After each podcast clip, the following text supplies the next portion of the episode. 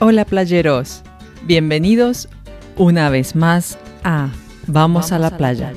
Seguimos hoy con nuestra serie del Triángulo de las Bermudas verbal y entramos de lleno al problema.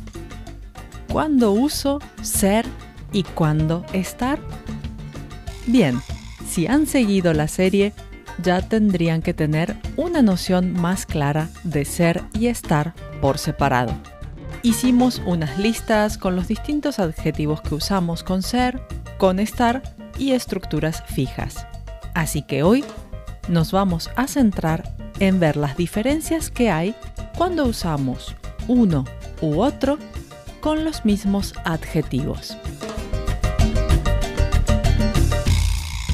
El primer uso lo haremos con la descripción física y los adjetivos gordo, flaco y fuerte. Se puede decir Bobby, el perro de mi amiga, es gordo o Bobby, el perro de mi amiga, está gordo. Si uso ser, quiere decir que Bobby siempre fue gordo, pero si uso estar, quiero decir que Bobby antes era más delgado y ahora, después de haber comido mucho, está más gordito. Pablo es fuerte. Aquí queremos decir que Pablo tiene fuerza en sus músculos, pero si decimos que Pablo está fuerte, queremos marcar el hecho de que ahora está en una condición física distinta a la anterior o en el sentido coloquial quiere decir que Pablo es muy atractivo. Uno de los adjetivos más usados es rico o rica. Ana es rica, es decir, que tiene mucho dinero, y la paella está rica cuando tiene un sabor especialmente bueno. Aquí hacemos referencia a la paella que estamos comiendo. También podríamos decir que la paella es rica y esta frase nos indicaría a todas las paellas en general como plato. Ser bueno, malo o estar bueno o malo. Leandro es un niño muy bueno. Es decir, que Leandro se comporta bien y tiene un buen corazón. Pero Marcelo es malo, hace muchas travesuras malintencionadas. Leandro está bueno, dirían en España, si es que Leandro está mejor de salud, luego de haberse recuperado de una enfermedad, pues antes estaba malo. Tania está nerviosa por el examen de mañana, pero no es una persona nerviosa. Después de que terminen los exámenes, estará más tranquila. Seguimos con listo, vivo y despierto. Juan está listo para el viaje, es decir, que ha preparado todo y puede comenzar su viaje. Claro que también podemos decir que Juan es listo o vivo, pero aquí entenderemos que Juan es inteligente. Y si también decimos que Juan es despierto, significa que es astuto, que no es lo mismo que estar despierto, es decir, que se ha despertado después de una larga siesta. Abierto y cerrado también llevan a confusión. La tienda está abierta, quiere decir que ya podemos ir a comprar pero Alicia es abierta. Lo decimos cuando queremos decir que la persona es extrovertida y sería introvertida si dijésemos Alicia es cerrada. Pero con los negocios o lugares vamos a utilizar estar. Con los colores también podemos caer en una confusión. Y es que si digo estoy muy verde para el examen, quiero decir que aún no he estudiado lo suficiente.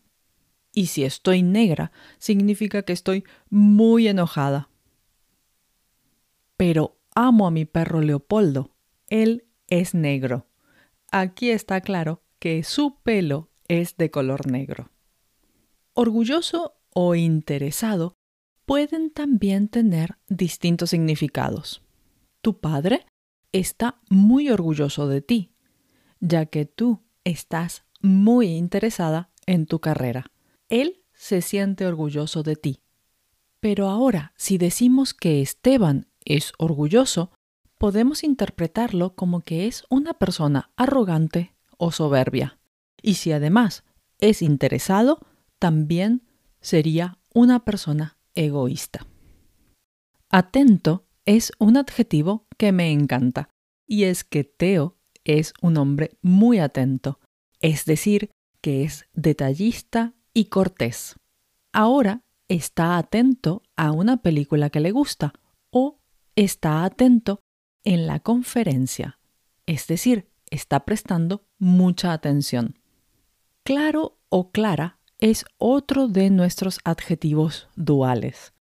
Mi apartamento es muy claro, tiene mucha luz y es luminoso, pero los deberes están claros cuando los alumnos han comprendido lo que tienen que hacer. Y para terminar, uno de los que más se usa en el lenguaje coloquial, fresco o fresca.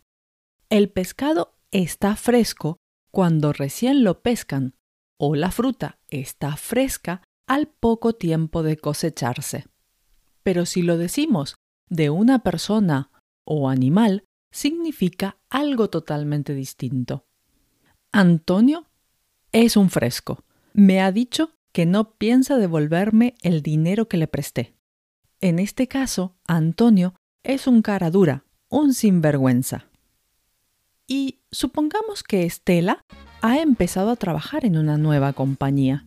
Entonces podemos decir que Estela está todavía fresca, es nueva y no sabe cómo funcionan las cosas aún.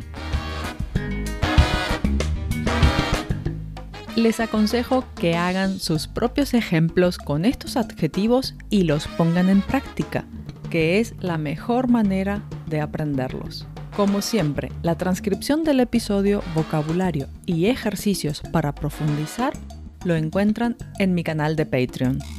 También les dejaré el listado de estos adjetivos y la aclaración de cuándo y cómo utilizarlos. Estén atentos al último episodio de esta serie para identificar los usos de estar y haber. Yo como siempre los espero en el próximo episodio. Un abrazo y adiós.